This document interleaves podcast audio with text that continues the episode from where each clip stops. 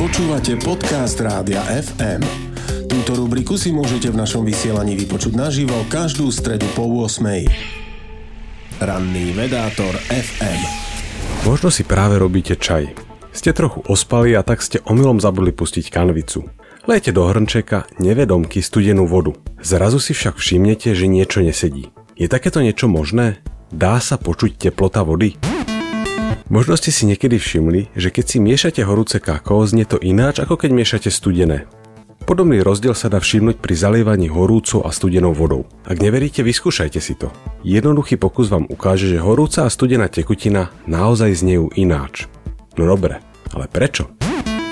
Keď som sa prvýkrát dopočul o tomto jave, vtedy ešte ako človek žijúci v Írsku, som si hneď spomenul na pivo Guinness. To obsahuje šialene veľa malých bubliniek, podľa výrobcu až 300 miliónov. Keď zaklepete na pintu Guinnessa z dola, pohár znie duto, ako spráchnivené drevo. Niečo podobné som teda očakával aj pri horúcej vode. Bublinky odfiltrujú vysoké tóny.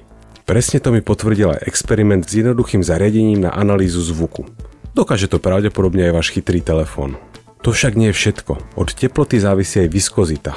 A tá mení dynamiku nalievania. Nedá sa teda všetko zvaliť len na bublinky.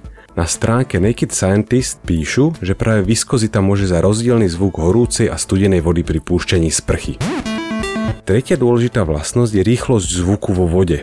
Aj tá závisí od teplot. Keď sa nadýchnete helia, zvuk sa v ňom šíri inou rýchlosťou a o vašich dutinách rezonujú iné frekvencie.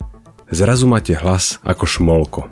V horúcej vode bez bubliniek sa tak kvôli vyššej rýchlosti zvuku dá očakávať posun k vyšším frekvenciám. Pokus mi ukázal, že pri cinkaní lyžičkou sa v horúcej vode naozaj objavia nové vyššie frekvencie. Podľa odhadov by som aj očakával, že sa nízke frekvencie posunú pár percent, no to sa nestalo. Možno môj jednoduchý experiment nebol dostatočne presný.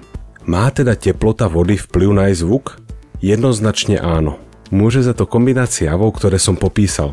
V skutočnosti však ide o zložitý systém, ktorý by sme museli zložito fyzikálne modelovať, aby sme mohli ukázať prstom na konkrétnu vlnovú dĺžku a povedať, za túto môže teplota. Keď si tak na budúce budete zalievať vodu, napnite uši a skúste odhadnúť, či je studená alebo horúca.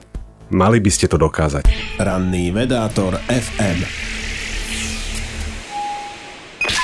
Počúvali ste podcast Rádia FM. Stream, živé vysielanie a playlisty nájdete na www.radiofm.sk. Rubriku Ranný vedátor FM si môžete vypočuť naživo každú stredu po 8.